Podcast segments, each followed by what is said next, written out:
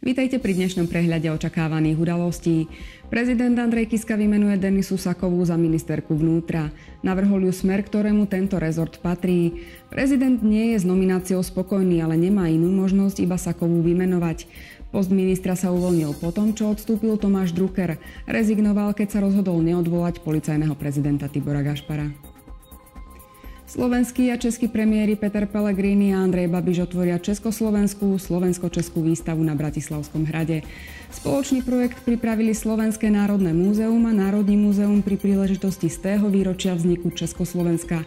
Unikátne exponáty pripomínajú obdobie spoločného štátu.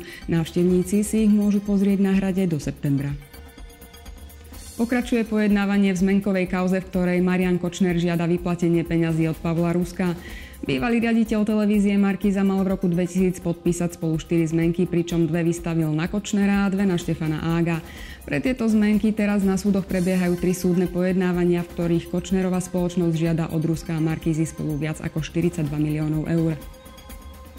Ministerka pôdohospodárstva Gabriela Matečná sa stretne so zástupcami poľnohospodárov, s ktorými bude hovoriť o pozemkoch a agrodotáciách spoločnosti rezonuje problém s prideľovaním dotácií. Ministerstvo deklarovalo záujem riešiť to.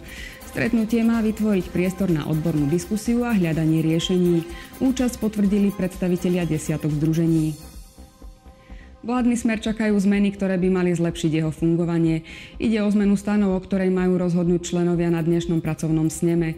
Zaniknúť má užšie vedenie strany a jediným kolektívnym orgánom okrem snemu zostane predsedníctvo.